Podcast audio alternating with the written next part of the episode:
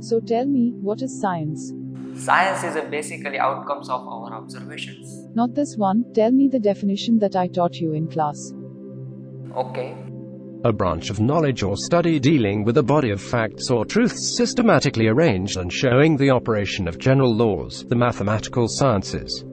Systematic knowledge of the physical or material world gained through observation and experimentation.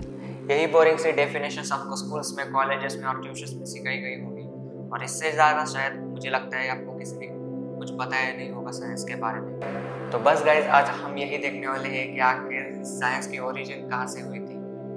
इसके इसके पीछे की history क्या है और क्या आखिर ये साइंस क्या है? सो है गाइज़ मैं हूँ आपका host होबेद and welcome to the first episode of शीरे टॉक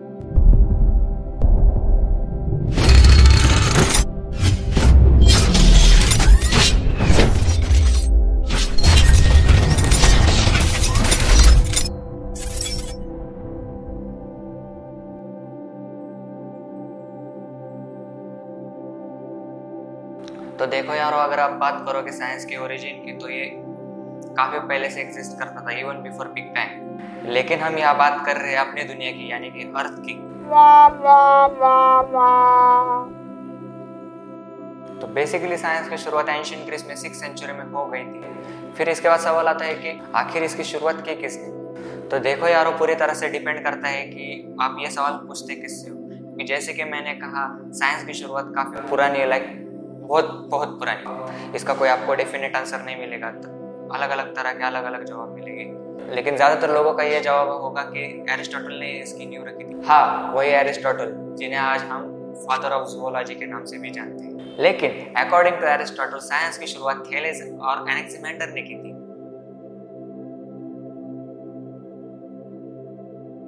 तो अब हम देखेंगे कि साइंस वर्ड आखिर आया कहाँ से। लेकिन ये देखने से पहले हमें ये जानना बहुत ज़रूरी है साइंस को शुरुआती दौर में नेचुरल फिलोसॉफी के नाम से जाना जाता था। और आज हम जिन्हें साइंटिस्ट कहते हैं, उन्हें नेचुरल फिलोसॉफर्स के नाम से जाना जाता था। तो देखो साइंस जो है, वो साइंसिया इस लैटिन वर्ड से निकल कर आया और तो साइंसिया जो है लैटिन रूट वर्ड शीरे से डिराइव होकर आया है, जिसका सीधा सीधा मतलब होता है टू नो अगर हम बात करें साइंसिया की तो उसका अगर आप इंग्लिश में ट्रांसलेशन करने जाओ तो सीधा सीधा उसका मतलब निकल कर आएगा नॉलेज तो क्या हम साइंस को साइंस इज़ नॉलेज इस तरह से डिफाइन कर सकते हैं? नहीं। अगर आप मुझसे पूछते हो कि ये डेफिनेशन सही है या नहीं तो मैं कहूँगा कि नहीं ये पूरी तरह से सही नहीं है डेफिनेशन इसके बारे में हम आगे बात करेंगे. देखो अब ये तो हो गई क्लासिकल साइंस की बात. अब हम बात करते हैं मॉडर्न साइंस की. क्या आपने कभी गैलीलियो गैलीली का नाम सुना है? हाँ वही गैलीलियो जिन्होंने टेलीस्कोपी का आविष्कार किया था. उन्हें फादर ऑफ़ मॉडर्न साइंस भी माना जाता है। सिर्फ़ इतना ही नहीं, उन्हें फादर ऑफ़ मॉडर्न फिजिक्स उन्हें फादर ऑफ़ ऑब्जर्वेबल एस्ट्रोनॉमी भी कहा जाता है। On the twenty of November 1660 को लंदन में एक एकेडमी की नींव रखी गई, जिसका नाम रखा गया था college for the promoting of physio mathematical experimental learning तो बेसिकली इन लोगों का काम होता था साइंस को प्रमोट करना। और साइंस को लेकर जो जितने भी आविष्कार हो गए, उन्हें एक किताब में लिखना है जिसका नाम था फिलोसॉफिकल ट्रांजैक्शन और ऐसा माना जाता है कि फिलोसॉफिकल ट्रांजैक्शन ये दुनिया की सबसे पुरानी साइंटिफिक जर्नल है। इसके ठीक तीन साल बाद इसकी फिर से स्थापना की गई, जिसे आज हम द रॉयल सोसाइटी के नाम से जानते हैं। इसका पूरा नाम है the Royal Society of London for the improvement of natural knowledge the Royal Society का अपना एक मोटो है, यानी कि एक स्लोगन है इन वेरबा ऑन नो वंस यानी कि अगर आपको कोई कहता है कि यही सच है या ये सच नहीं है तो उस पर आँखें बंद करके आपको भरोसा नहीं करना चाहिए। आपको हर एक अजम्पशंस हाइपोथेसिस इसको टेस्ट करना चाहिए अपने हिसाब से और खुद को एजुकेट करना चाहिए।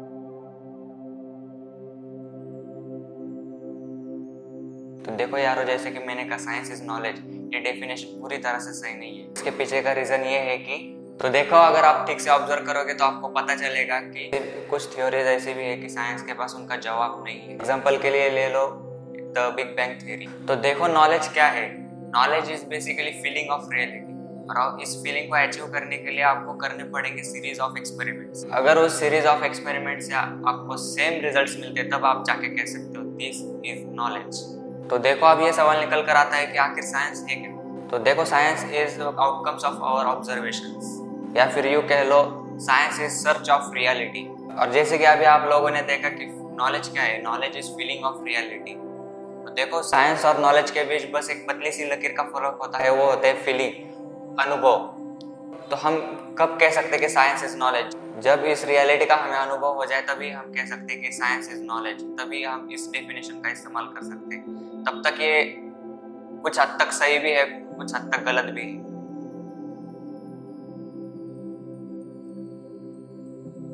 साइंस को बेसिकली दो पार्ट्स में डिवाइड किया जाता है। एक है बेसिक साइंस और एक दूसरा होता है अप्लाइड साइंस तो सबसे पहले हम देखते हैं बेसिक साइंस बेसिक साइंस जो है वो हमेशा एक साइकिल फॉलो करता है, यानी नेवर एंडिंग लूप जो कभी खत्म नहीं होगा।